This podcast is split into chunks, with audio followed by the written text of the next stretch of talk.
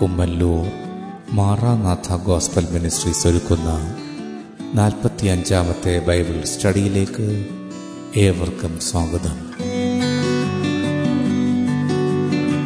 യേശു ക്രിസ്തു ആരാണ് എന്ന വിഷയത്തെ ആസ്പദമാക്കി ഞാൻ തന്നെ വഴി എന്ന വിഷയത്തിന്റെ ആറാം ഭാഗമാണ് നിങ്ങൾ കേൾക്കുവാൻ പോകുന്നത്. ക്ലാസുകൾ എടുക്കുന്നത് brother Sunil Kumar C G അന്വേഷണങ്ങൾക്ക് nine double four seven two zero double six eight zero. ഈ ക്ലാസുകളുടെ വീഡിയോ യൂട്യൂബിലും ലഭ്യമാണ്. Amen T V network Trivandrum Kerala. Triple nine five nine seven five nine eight zero. ദൈവനാമം യോഹന്നാന്റെ സുവിശേഷം പതിനാലാമത്തെ അധ്യായം ആറാമത്തെ വാക്യത്തിൽ യേശുക്രിസ്തു പറയുന്നു ഞാൻ തന്നെ വഴിയും സത്യവും ജീവനുമാകുന്നു. ഞാൻ മുഖാന്തരമല്ലാതെ ആരും പിതാവിന്റെ അടുക്കൽ എത്തുന്നില്ല. ഇവിടെ യേശുക്രിസ്തുവിന്റെ ദേഹം ശരീരം അതിനുള്ള ബന്ധത്തിൽ മനുഷ്യൻ എന്ന നിലയിൽ യേശുക്രിസ്തു തന്റെ ജീവിതത്തിൽ നേരിട്ട പ്രശ്നങ്ങൾ ജീവിതത്തിൽ നേരിട്ട വിഷയങ്ങൾ. അനുഭവിച്ച കഷ്ടതകൾ. അതാണ് നമ്മൾ ഇവിടെ ചിന്തിക്കാൻ ആഗ്രഹിക്കുന്നത്. ശ്രദ്ധിക്കണമേ യേശുക്രിസ്തുവിന്റെ ജനനത്തോടുള്ള ബന്ധത്തിൽ നമ്മൾ കാണുന്നു. മത്തായ സുവിശേഷം ഒന്നാമത്തെ അധ്യായം ഇരുപത് ഇരുപത്തൊന്ന് വാക്യങ്ങൾ വായിക്കുമ്പോൾ ദൂതന്മാരുടെ സാക്ഷ്യം മറിയിൽ ഉൽപ്പാദിതമായത് പരിശുദ്ധാത്മാവിനാലാകുന്നു. ലൂക്കോസിന്റെ സുവിശേഷം ഒന്നാമത്തെ അധ്യയന്റെ മുപ്പത്തഞ്ചാമത്തെ വാക്യത്തിൽ അതിന് ദൂതൻ പരിശുദ്ധാത്മാവ് നിന്റെ മേൽ വരും. ആകയാൽ ഉത്ഭവിക്കുന്ന വിശുദ്ധ പ്രജ ദൈവത്തിൽ നിന്ന് വിളിക്കപ്പെടും. അപ്പോൾ പരിശുദ്ധാത്മാവ് നേരിട്ടതും പ്രകാരം കന്യകയായ മറിയയിൽ ഉരുവായ വിശുദ്ധ പ്രജയാണ് യേശുക്രിസ്തു.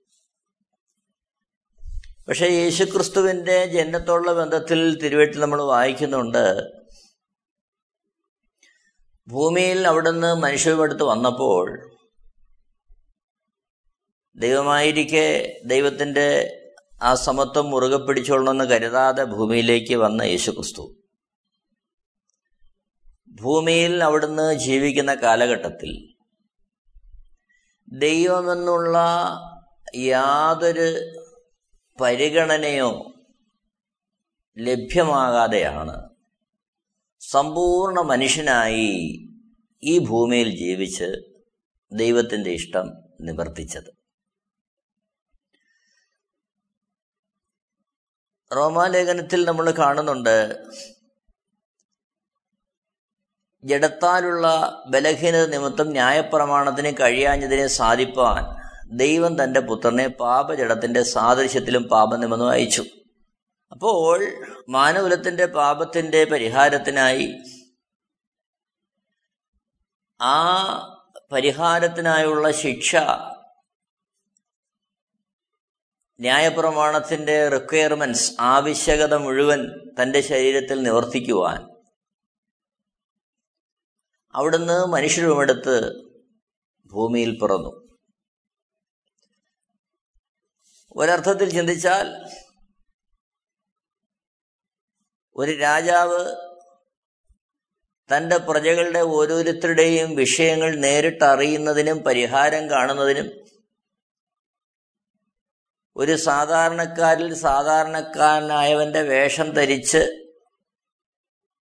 പ്രജകളുടെ മധ്യേ ഇറങ്ങിച്ചെല്ലുന്നത് പോലെ ദൈവമായിരുന്നവൻ ആ ദൈവിക സമത്വം മുറുകെ പിടിച്ചുകൊള്ളണമെന്ന് വിചാരിക്കാതെ ദാസരൂപമെടുത്ത് മനുഷ്യ സാദൃശ്യത്തിലായി തന്നെത്താൻ ഒഴിച്ചു വേഷത്തിൽ മനുഷ്യനായി ഈ ഭൂമിയിലേക്ക് വന്നു. ഫിലിപ്പാലേഖനം രണ്ടിന്റെ ആറ് മുതൽ എട്ട് വരെ. അപ്പോൾ ഭൂമിയിൽ പാപത്താൽ പിടിക്കപ്പെട്ട പാപത്താൽ ഭരിക്കപ്പെടുന്ന മനുഷ്യൻ അവന്റെ ജീവിതത്തിൽ നേരിടുന്ന വിഷയങ്ങളെ അതേ അർത്ഥത്തിൽ യേശുക്രിസ്തു തന്റെ ജീവിതത്തിൽ അനുഭവിച്ചു. നമുക്കറിയാം നമ്മുടെ നാട്ടിലെ ഇടവഴികളുടെ സ്ഥിതി. കുണ്ടും കുഴിയും നിറഞ്ഞ ആ ഇടവഴി. ആ ഇടവഴിയിലൂടെ ആയിരം സി സി ഉള്ളൊരു ബൈക്ക് ഓടിക്കാൻ പറ്റത്തില്ല. അതുമല്ല ഇങ്ങനെ ഒന്ന് ചിന്തിച്ചാട്ടെ അഞ്ഞൂറ് സി സി ഉള്ള ഒരു എഞ്ചിൻ ഒരു ചെറിയ ലൂണയിൽ അത് ഘടിപ്പിച്ച് സാധാരണ കുണ്ടും കുഴിയും നിറഞ്ഞ റോഡിലൂടെ എങ്ങനെ ഓടിക്കും? സംഗതി വണ്ടിയിലുള്ള എഞ്ചിൻ അഞ്ഞൂറ് സി സിയാ പക്ഷെ ഇതിന്റെ വിഷയം അത്രയും വലിപ്പമുള്ള ശക്തിയുള്ള എഞ്ചിനെ വഹിക്കാനുള്ള ശേഷിയോ അല്ലെങ്കിൽ ആ എഞ്ചിന്റെ ഉൽപ്പാദിപ്പിക്കുന്ന ഊർജത്തിനനുസരിച്ചെണ്ണം പ്രതികരിക്കാനുള്ള കരുത്തോ ആ ചെറിയ ലൂണയ്ക്കില്ലാത്തതുപോലെ യേശുക്രിസ്തു ദൈവപുത്രന് ആത്മസ്വരൂപനായിരുന്നവൻ മനുഷ്യ രൂപമെടുത്ത് ഭൂമിയിലേക്ക് വന്നതാ. പക്ഷേ താൻ വന്ന് പിറന്നത് താൻ അവതരിച്ചത് ബലഹീനതയുള്ള ഭാരവും പ്രയാസവും കഷ്ടതയുമുള്ള അതിന് വിധേയപ്പെടുന്ന ഈ ശരീരത്തിലേക്കാണ്. അങ്ങനെ ദൈവമായിരുന്നവൻ തന്നെ തന്നെ പരിമിതപ്പെടുത്തി ഈ ശരീരത്തിലേക്ക് വന്നപ്പോൾ ഭൂമിയിൽ ഞാനും നിങ്ങളും അനുഭവിച്ച അതേ വിഷയങ്ങളെല്ലാം യേശുക്രിസ്തു അനുഭവിച്ചു. ഒരു വേള അത് മാത്രമല്ല മാനകുലം നേരിടാവുന്ന അല്ലെങ്കിൽ മാനകുലത്തിന് നേരിടേണ്ടി വരുന്ന എല്ലാ വിഷയങ്ങളെയും യേശു തന്റെ ശരീരത്തിൽ അനുഭവിച്ചു എന്നുള്ളതാണ് വിശുദ്ധ വേദപുസ്തകം വെളിപ്പെടുത്തുന്നത്. യേശുവിന്റെ ജനനശേഷം യഹൂദന്മാരുടെ ന്യായപ്രമാണ പ്രകാരം എട്ടാം നാളിൽ പരിച്ഛേദന ഏൽക്കുവാൻ വേണ്ടി പോകുന്ന നമ്മൾ കാണുന്നുണ്ട്. ശേഷം ന്യായപ്രമാണത്തിന്റെ അനുസരണത്തിനൊത്തവണ്ണം കുറുമ്പ്രാവിനെ യാഗം കഴിക്കുവാൻ വേണ്ടി പോകുന്ന നമ്മൾ കാണുന്നുണ്ട്. അങ്ങനെ ന്യായപ്രമാണം അല്ലെങ്കിൽ യേശുക്രിസ്തു ജനിച്ച സമൂഹത്തിന്റെ ആവശ്യകത മുഴുവൻ നിവർത്തിക്കുവാൻ യേശുക്രിസ്തു പോകുന്നത് നമ്മൾ കാണുന്നുണ്ട്. യേശുക്രിസ്തുവിന്റെ ജനത്തോടുള്ള ബന്ധത്തിൽ ആ പ്രായത്തിലുള്ള കുഞ്ഞുങ്ങളെ കൊന്നൊടുക്കുവാനുള്ള രാജാവിന്റെ നിർദ്ദേശപ്രകാരം താൻ ജനിച്ച ദേശത്ത് നിന്ന് നസറത്തിലേക്ക് പലായനം ചെയ്യുന്ന നമ്മൾ കാണുന്നുണ്ട്. യേശുക്രിസ്തുവിന്റെ ജനനം പരിശോധിക്കുമ്പോൾ വിശുദ്ധ വേദ പുസ്തകത്തിൽ വായിക്കുന്നു അവൻ മുഖാന്തര സകലമുളവായി അവനായിട്ടുള്ളവായി. അപ്പോൾ യേശുക്രിസ്തു മുഖാന്തരം യേശുക്രിസ്തുവിനായിട്ട് ഈ ഭൂമിയും സകലതും ഉളവായി എന്നിരിക്കെ അവിടുന്ന് സൃഷ്ടാവാണെന്നിരിക്കെ സൃഷ്ടാവിന് ലഭിക്കേണ്ടുന്ന പരിഗണനകൾ ഒന്നും ലഭിക്കാതെ പോരാ. ഒരു സാധാരണ സൃഷ്ടിയായ മനുഷ്യന് ലഭിക്കേണ്ടുന്ന പരിഗണനകൾ പോലും അതിന്റെ അർത്ഥത്തിൽ ലഭിക്കാതെ ഈ ഭൂമിയിൽ അവിടുന്ന് മാനകുലം നേരിടേണ്ട പരീക്ഷകളെ ഒന്നൊന്നായി അതിജീവിച്ചായിട്ട് നമ്മൾ കാണുകയാണ്. സത്രത്തിൽ പിറന്നു വീഴുവാൻ ഇടമില്ലാക്കിക്കൊണ്ട് മറ്റെവിടെയോ പിറന്നു വീണ യേശുക്രിസ്തുവിനെ കൊണ്ടുവന്ന് ആ പുൽത്തൊട്ടിയിൽ കിടത്തുന്നതായിട്ട് നമ്മൾ വായിക്കുന്നുണ്ട്. അപ്പോൾ ജനിച്ചു വീഴുവാൻ ഒരു സുരക്ഷിതമായ ഇടം യേശുവിന് ലഭിച്ചില്ല. അതേപോലെ ആ കാലഘട്ടത്തിൽ യേശുക്രിസ്തുവിന്റെ സമപ്രായത്തിലുള്ള ആൺകുഞ്ഞുങ്ങളെ വേട്ടയാടുക നിമിത്തം പലായനത്തിന്റെ ആ ഒരു അനുഭവം യേശുക്രിസ്തുവിന് അനുഭവിക്കേണ്ടി വന്നു. മുമ്പോട്ടുള്ള ജീവിതം പരിശോധിക്കുമ്പോൾ യോസഫനും തന്റെ മാതാവായ മറിയയും ഉൾപ്പെടുന്ന കുടുംബത്തിൽ അവർക്ക് കീഴടങ്ങിയ ഒരു സാധാരണ മനുഷ്യനെ പോലെ യേശു വളർന്നു വരുന്നതായിട്ട് നമ്മൾ കാണുന്നുണ്ട്. അതുമല്ല യേശുലൻ ദേവാലയത്തിൽ പോയി പുരോഹിതന്മാരുമായി സംവാദിച്ചതിന് ശേഷം വന്ന് തന്റെ മാതാപിതാക്കൾക്ക് കീഴടങ്ങി അവിടെ വസിക്കുന്ന അനുഭവം നമ്മൾ കാണുന്നുണ്ട്. ലൂക്കോസിന്റെ സുവിശേഷൻ രണ്ടാമത്തെ അധ്യയം നാൽപ്പത്തി ഒന്ന് മുതൽ അമ്പത്തി ഒന്ന് വരെയുള്ള വാക്യങ്ങൾ വായിക്കുമ്പോൾ അമ്പത്തിയൊന്നാമത്തെ വാക്യം നമ്മൾ കാണുന്നു. പിന്നെ അവൻ അവരോടുകൂടെ ഇറങ്ങി നസറയത്തിൽ വന്ന് അവർക്ക് കീഴടങ്ങിയിരുന്നു. എരിശിലേം ദേവാലയത്തിൽ പോയിട്ട് യേശുക്രിസ്തു മടങ്ങി വന്ന് തന്റെ ശിഷ്ടജീവിതം നയിക്കുന്ന കാര്യം ഇവിടെ കാണുകയാണ്. അതുമല്ല യേശുക്രിസ്തു പരശുശ്രൂഷയ്ക്ക് വേണ്ടി ഇറങ്ങുമ്പോൾ ഒരു സാധാരണക്കാരിൽ സാധാരണക്കാരനെ മനുഷ്യൻ അവൻ ജീവിക്കുന്ന സമൂഹത്തിൽ നേരിടുന്ന എല്ലാ വെല്ലുവിളികളെയും എല്ലാ അവഗണനകളെയും അതേ അർത്ഥത്തിൽ യേശുക്രിസ്തുവിന് അഭിമുഖീകരിക്കേണ്ടതായി വന്നിട്ടുണ്ട്. ചുരുക്കത്തിൽ ദൈവമായിരുന്നവൻ ദൈവരൂപത്തിലിരുന്നവൻ ആ സമത്വം മുറുകെ പിടിച്ചോളെന്ന് കരുതാതെ മനുഷ്യരുമെടുത്ത് ഭൂമിയിലേക്ക് വന്നു. ഭൂമിയിലേക്ക് വന്ന യേശുക്രിസ്തു ഒരു സാധാരണ മനുഷ്യൻ നേരിടേണ്ടുന്ന എല്ലാ വസ്തുതകളിലൂടെയും അവൻ കടന്നുപോയി. ഞാൻ ഉദാഹരണം പറയാൻ ആഗ്രഹിക്കുകയാണ് ഗവൺമെന്റ് ഉദ്യോഗസ്ഥരുടെ ഒരു നാടകം അത് അവതരിക്കപ്പെടുന്നിരിക്കട്ടെ. അതിൽ അവിടുത്തെ ജില്ലാ ഭരണകൂടത്തിലെ ഒരു ഉദ്യോഗസ്ഥനും അധികാരസ്ഥാനത്തുള്ള ഒരു ഉദ്യോഗസ്ഥനും അഭിനയിക്കുന്നതിരിക്കട്ടെ ജനത്തിന് നിർദ്ദേശങ്ങൾ കൊടുക്കുവാൻ ജനത്തെ നയിക്കുവാൻ നിയന്ത്രിക്കുവാനൊക്കെ ഉള്ള അധികാരമുള്ള മനുഷ്യൻ. അദ്ദേഹം ഇവിടെ നാടകത്തിൽ ഒരു ഭൃത്യന്റെ വേഷം കിട്ടുക ഒരു വേലക്കാരന്റെ വേഷം. അപ്പോൾ സ്ഥാനം കൊണ്ടും അവസ്ഥ കൊണ്ടും പദവി കൊണ്ടും അദ്ദേഹം ഭരണാധികാരിയാണ് എന്നാൽ ഇപ്പോൾ ഈ നാടകത്തിൽ വേഷമിട്ടിരിക്കുന്ന ഒരു ഭൃത്യനായിട്ടാണ്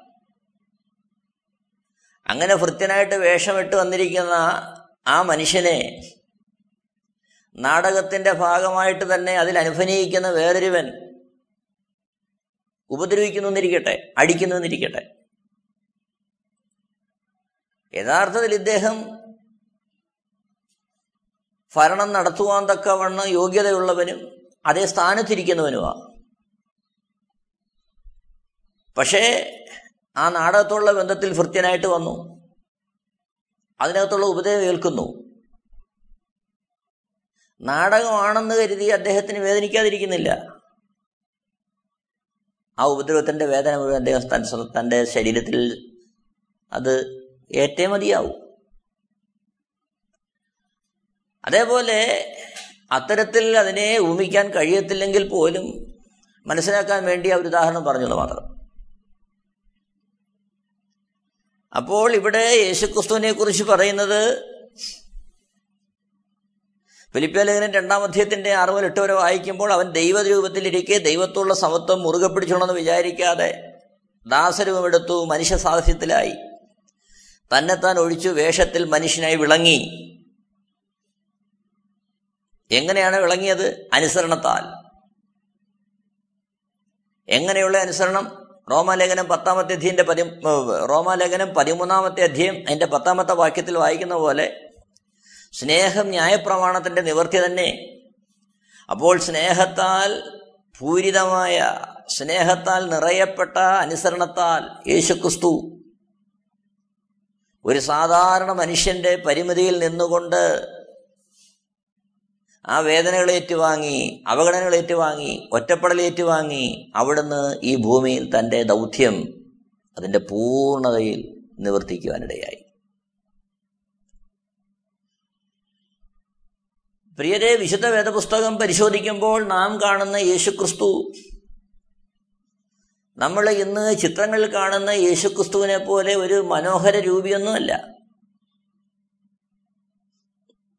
യശയാപ്രവചനം അമ്പത്തിമൂന്നാമത്തെ അധ്യയം. അതിന്റെ രണ്ട് മൂന്ന് നാല് വാക്യങ്ങളിൽ നമ്മൾ ആ ഭാഗങ്ങൾ കാണുന്നുണ്ട്. യശയാപ്രവചനം അമ്പത്തിമൂന്നാമത്തെ അധ്യയം രണ്ട് മൂന്ന് നാല് വാക്യങ്ങൾ. അവൻ ഇളയതൈ പോലെയും വരണ്ട നിലത്ത് നിന്ന് വേർമുളയ്ക്കുന്നത് പോലെയും അവന്റെ മുമ്പാകെ വളരും. ഇളയ തൈ പോലെ വരണ്ട നിലത്ത് നിന്ന് വേർമുളയ്ക്കുന്നത് പോലെ. നമുക്കറിയാം വരണ്ട നിലത്ത് വളർന്നു വരുന്ന ഒരു ചെറിയ തൈയുടെ അവസ്ഥ നമുക്കറിയാം. അതിജീവനത്തിന് വേണ്ടി എങ്ങനെയും വളർന്നു മുന്നേറാൻ വേണ്ടി ബന്ധപ്പെടുന്ന ഒരു ചെറിയ തൈ. ദൈവമായിരുന്നവൻ ഭൂമിയിൽ മനുഷ്യമെടുത്ത് വന്നപ്പോൾ ഒരു രാജകൊട്ടാരത്തിലല്ല പിറന്നത്.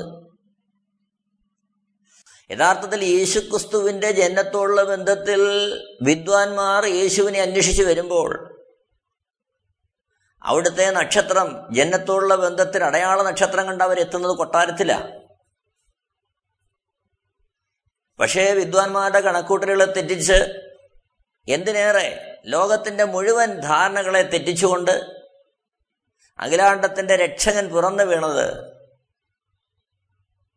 വിശ്രമിച്ചത്. അവനെ കൊണ്ട് കിടത്തിയത്. ഒരു പുൽത്തൊട്ടിയിൽ. ജനിച്ചു വീണ ഇടം പോലും പരാമർശിക്കപ്പെട്ടിട്ടില്ല. അപ്പോൾ ഇവിടെയാണ് യേശുക്രിസ്തുവിന്റെ രക്ഷകനായ യേശുക്രിസ്തുവിന്റെ ജീവിതത്തിന്റെ വൈവിധ്യം മാനവലത്തിന്റെ മുമ്പാകെ തുറന്നു കാട്ടപ്പെടുന്നത്. നോക്കണം അവന് രൂപഗുണമില്ല. കോമളത്വമില്ല. കണ്ടാൽ ആഗ്രഹിക്കത്തക്ക സൗന്ദര്യവുമില്ല.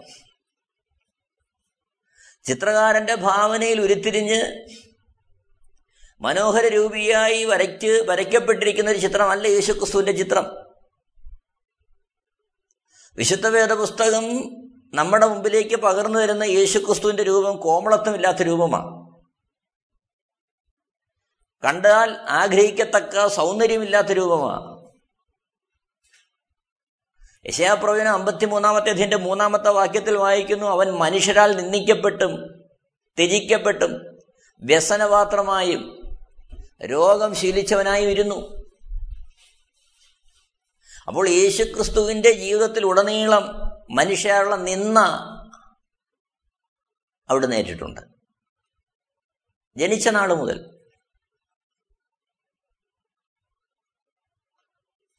നമുക്കറിയാം യേശുക്രിസ്തു ശുശ്രൂഷയിൽ മുന്നേറുന്ന സമയത്ത്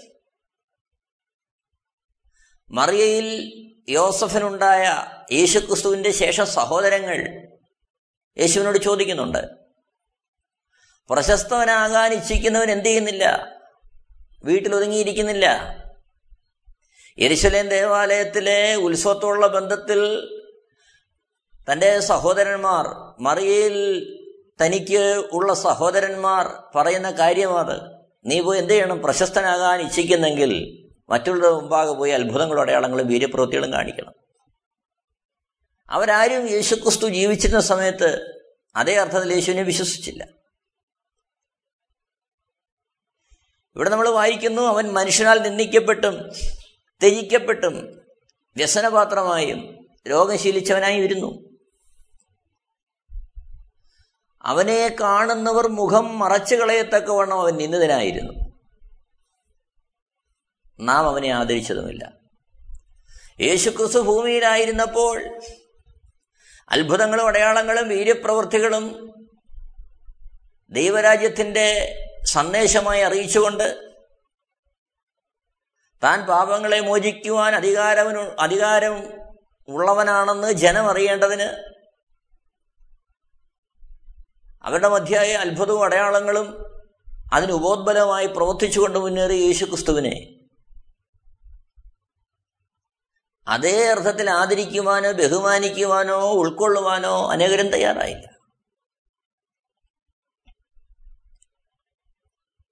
ചുരുക്കത്തിൽ ഇന്ന് നാം കാണപ്പെടുന്ന ഒരു രൂപമായിരുന്നില്ല യേശുക്രിസ്തുവിന്റെ രൂപം. യഥാർത്ഥത്തിൽ യേശുക്രിസ്തു ദൈവപുത്രനെ നിർണയിക്കപ്പെട്ടതും യേശുക്രിസ്തുവിന് ആ ആദരവ് ലഭിച്ചതും അവിടുത്തെ മരണ അടക്ക പുനരുത്ഥാനത്തിന് ശേഷമാണ്.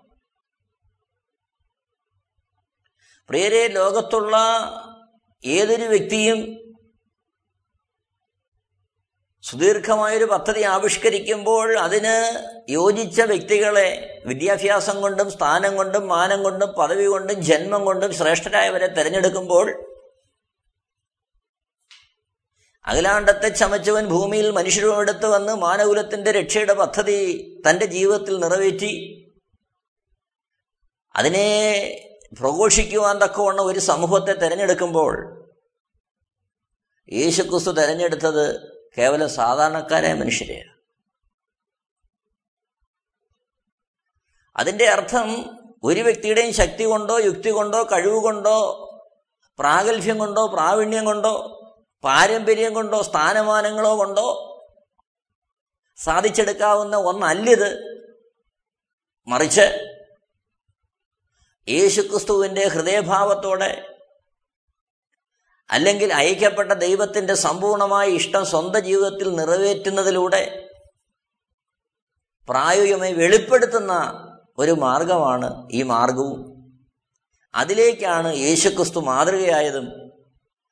അത്തരത്തിൽ മാതൃകയായവനെ പിൻപറ്റി ആ ദൗത്യം പൂർത്തീകരിക്കുന്നവരെയാണ് യേശുക്രിസ്തു എന്ന് അന്വേഷിക്കുന്നത്.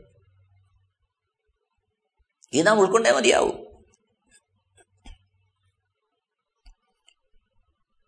യേശുക്രിസ്തു ഭൂമിയിലായിരുന്നപ്പോൾ അദ്ദേഹത്തിന് വിശന്നു. ദാഹിച്ചു. അപകടങ്ങളേറ്റു. തന്നെ പിടിക്കുവാൻ വേണ്ടി പലപ്പോഴും ജനങ്ങൾ ശ്രമിച്ചു. ലൂക്കോസിന്റെ സുവിശേഷം നാലാം അധ്യായം ഒന്ന് മുതൽ മുപ്പത് വരെയുള്ള വാക്യങ്ങൾ വായിക്കുമ്പോൾ ഇതിന്റെ ഇരുപത്തൊമ്പത് മുപ്പത് വാക്യങ്ങൾ നമ്മൾ കാണുന്നുണ്ട്. അവനെ പട്ടണത്തിന് പുറത്താക്കി അവരുടെ പട്ടണം പറഞ്ഞിരുന്ന മലയുടെ വക്കോളം കൊണ്ടുപോയി തലകീഴായി തള്ളിയിടുവാൻ ഭാവിച്ചു. അവനോ അവരുടെ നടുവിൽ കൂടി കടന്നുപോയി. അതായത് യേശുക്രിസ്തു തന്റെ പരസ്യ ശുശ്രൂഷയുടെ തുടക്കമെന്ന വണ്ണം ദേവാലയത്തിൽ എഴുന്നേറ്റ് നിന്നുകൊണ്ട് തിരുവെഴുത്തുകളെ വായിച്ചതിന് ശേഷം നടന്ന സംഭവമാണത്. അപ്പോൾ യേശുവിനെ തലകീഴായി തള്ളിയിടുവാൻ അവർ ഭാവിച്ചു. പക്ഷെ യേശുക്രിസ്തു അവരുടെ മധ്യേ എന്ത് ചെയ്തു? നടന്നകന്നുപോയി. അവിടുത്തെ ജനത്തുള്ള ബന്ധം നമ്മൾ കാണുന്ന ലൂക്കോസിന്റെ സുവിശേഷം രണ്ടാമത്തെ നാൽപ്പതാമത്തെ വാക്യത്തിൽ പൈതൽ വളർന്നു ജ്ഞാനം നിറഞ്ഞു ആത്മാവിൽ ബലപ്പെട്ടു ദൈവകൃപയും അവന്മേലുണ്ടായിരുന്നു ചിന്തിക്കണമേ ഒരു സാധാരണ മനുഷ്യനെ പോലെ പ്രാർത്ഥനയാൽ ദൈവശബ്ദം കേട്ടാണ് യേശുക്രിസ്തു ജീവിച്ചത്. തന്റെ ജനനത്തിൽ വിശുദ്ധ പ്രജയ ഭൂമിയിലേക്ക് വന്നെങ്കിലും അവിടുത്തെ വളർച്ച എങ്ങനായിരുന്നു? ഒരു സാധാരണ ശിശുവിനെ പോലെ. പൈതൽ വളർന്നു ജ്ഞാനം നിറഞ്ഞു ആത്മാവിൽ ബലപ്പെട്ടു. ദൈവകൃപയും അവന്മേലുണ്ടായിരുന്നു. അപ്പോൾ യേശുക്രിസ്തുവിന്റെ ജനനം പരിശുദ്ധാത്മാവിൽ വിശുദ്ധ പ്രജയായി ആയിരുന്നു എങ്കിലും അവിടുന്ന് ഭൂമിയിൽ താൻ വളർന്നതും വലുതായതും ജീവിച്ചതും ഒരു വേള ഞാനും നിങ്ങളും അനുഭവിക്കുന്നതിനേക്കാളും തീവ്രമായ വിഷയങ്ങളെ അഭിമുഖീകരിച്ചും അതേ നിലയിലുമായിരുന്നു. യേശുക്രിസ്തുവിന്റെ പരസ്യശുശ്രൂഷ നമ്മൾ പഠിക്കുമ്പോൾ മത്തായി സുവിശേഷം പതിനാലാമത്തെ അധ്യയം ഇരുപത്തിമൂന്നാമത്തെ വാക്യത്തിൽ നമ്മൾ വായിക്കുന്നു അവൻ പുരുഷാരത്തെ പറഞ്ഞയച്ചിട്ട് പ്രാർത്ഥിക്കുവാൻ തനിയെ മലയിൽ കയറിപ്പോയി. അപ്പോൾ യേശുക്രിസ്തുവിന്റെ പരസ്യ ശുശ്രൂഷയിൽ ദൈവത്തിന്റെ സാന്നിധ്യം അവിടുന്ന് തന്റെ ജീവിതത്തിലൂടെ വെളിപ്പെടുത്തിയത്. ദൈവമായിരുന്നവൻ ഭൂമിയിൽ ജനിച്ചു എന്നുള്ള അനുകൂലത ലഭ്യമായിക്കൊണ്ടല്ല. മറിച്ച് ദൈവത്തെ അറിയുന്ന ഒരു സാധാരണ മനുഷ്യൻ ഇഹലോകത്തിൽ അവന്റെ ദൈനംദിന ജീവിതം എങ്ങനെ മുൻപോട്ട് കൊണ്ടുപോകണമോ അതേ നിലവാരത്തിൽ പ്രാർത്ഥനയാൽ ദൈവശബ്ദം കേട്ട് തന്റെ ജീവിതത്തെ ഒരുക്കിയാണ് യേശുക്രിസ്തു ഭൂമിയിൽ അവിടുത്തെ വേല തികച്ചത്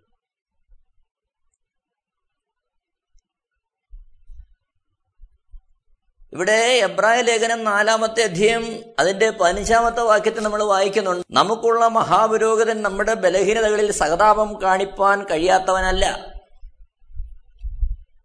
പ്രിയരെ മാനകുലത്തിന്റെ പാപപരിഹാരത്തിനായി ഭൂമിയിലേക്ക് വന്ന് സ്വന്തം ശരീരം തകർത്ത് സ്വന്തം ജീവൻ വെടിഞ്ഞ് അവസാനത്തുള്ളി ചോരയും ഇറ്റിച്ച യേശുക്രിസ്തു അവൻ നമ്മുടെ ബലഹീനതകളിൽ സഹതാപം കാണിപ്പാൻ കഴിയാത്തവനല്ല. കാരണം എന്താണ്? സർവത്തിലും നമുക്ക് തുല്യമായി പരീക്ഷിക്കപ്പെട്ടിട്ടും പാപം ചെയ്യാത്തവനത്രേ നമുക്കുള്ള മഹാപുരോഹിതൻ. അപ്പോൾ ഭൂമിയിൽ നാം നേരിടുന്ന എല്ലാ വിഷയങ്ങളെ ഒരു വേള അതിലും തീവ്രമായ വിഷയങ്ങളെ അഭിമുഖീകരിക്കേണ്ടി വന്നിട്ടും പ്രാർത്ഥനയാൽ അതിനെയൊക്കെ അതിജീവിച്ച ജയിച്ച മാതൃകയായ ഒരു രക്ഷകനാണ് നമുക്കുള്ളത്. അതുകൊണ്ടാണ് എബ്രായ ലേഖനം നാലാമത്തെ അധ്യയന്റെ പതിനാറാമത്തെ വാക്യത്തിൽ വായിക്കുന്നു അതുകൊണ്ട് കരുണ ലഭിപ്പാനും തത്സമയത്ത് സഹായത്തിനുള്ള കൃപ പ്രാപിപ്പാനുമായി നാം ധൈര്യത്തോടെ കൃപാസനത്തിനടുത്തില്ല കാരണം നമ്മുടെ ജീവിതത്തിന്റെ എല്ലാ വിഷയങ്ങളും അതേ അർത്ഥത്തിൽ ആഴത്തിൽ ഖനത്തിൽ അതിന്റെ തീവ്രതയിൽ അറിയുന്ന ഒരു രക്ഷകനാണ് നമുക്കുള്ളത്. ശ്രദ്ധിക്കണേ പ്രിയരെ യേശുക്രിസ്തു ഭൂമിയിൽ വന്ന് മാനകുലത്തിന്റെ രക്ഷയ്ക്ക് വേണ്ടി വഴി തുറന്നു എന്ന് പറയുമ്പോൾ ഒരു വേള അവിടുന്ന് രാജാവായി ഒരു രാജകുടുംബത്തിൽ രാജപദവികളിൽ ജനിച്ച്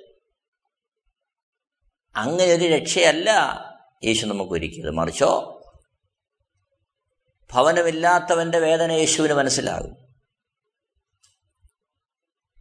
മാതാവും പിതാവും ഇല്ലാത്തവന്റെ വേദന യേശുവിന് മനസ്സിലാകും. കഴിക്കാനില്ലാത്തവന്റെ വേദന അവന് മനസ്സിലാകും. സമൂഹം അവഗണിക്കുമ്പോൾ നിന്ദിക്കുമ്പോൾ കുറ്റപ്പെടുത്തുമ്പോൾ പരിഹസിക്കുമ്പോഴുള്ള വേദന യേശുവിന് മനസ്സിലാവും ദാഹിക്കുന്നവന്റെ ദാഹം വിശക്കുന്നവന്റെ വിശപ്പ് യേശുവിന് മനസ്സിലാകും. കാരണം യേശുക്രിസ്തുവിന്റെ ക്രൂശീകരണത്തിന് ശേഷം നാം വായിക്കുന്നുണ്ട് അവന്റെ അങ്കി അവർ ചീട്ടിട്ടെടുക്കുകയാണ്. അപ്പോൾ വസ്ത്രം യേശുവിന്റെ ഒരു വസ്ത്രത്തെക്കുറിച്ചാണ് പരാമർശിക്കുന്നത്. തനിക്ക് വെച്ചുമാറി വെച്ചുമാറി ധരിക്കുവാനുള്ള വസ്ത്രങ്ങളൊന്നും തന്റെ പക്കൽ ഉള്ളതായിട്ട് നമ്മൾ കാണുന്നില്ല. ഒരു സാധാരണക്കാരിൽ സാധാരണക്കാരനായി. അത്തരത്തിലൊരു ജീവിതമായിരുന്നു യേശുക്രിസ്തു നമ്മുടെ മധ്യയിൽ നയിച്ചത്.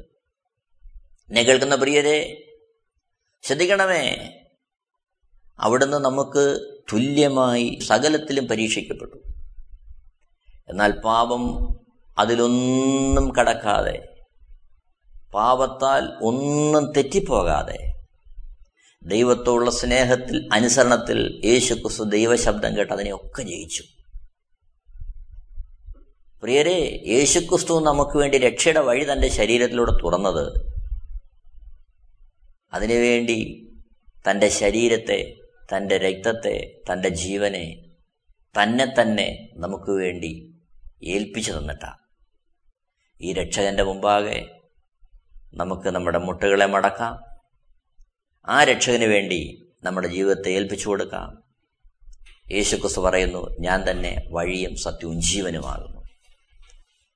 ആ മാർഗത്തിലേക്ക് നമുക്ക് നമ്മുടെ ശ്രദ്ധയെ തിരിക്കാം. ദൈവം ധാരാളമായിട്ട് അനുഗ്രഹിക്കുമാറാകട്ടെ. Amen T V network Christian internet channel സുവിശേഷീകരണത്തിന്റെ വ്യത്യസ്ത മുഖം തേടിയുള്ള യാത്ര YouTube and Facebook. Amen T V network Trivandrum Kerala.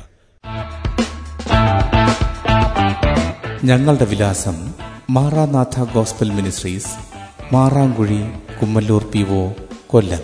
ആറ് ഒൻപത് ഒന്ന് അഞ്ച് ഏഴ് മൂന്ന്. അന്വേഷണങ്ങൾക്ക് nine double four seven two zero double six eight zero.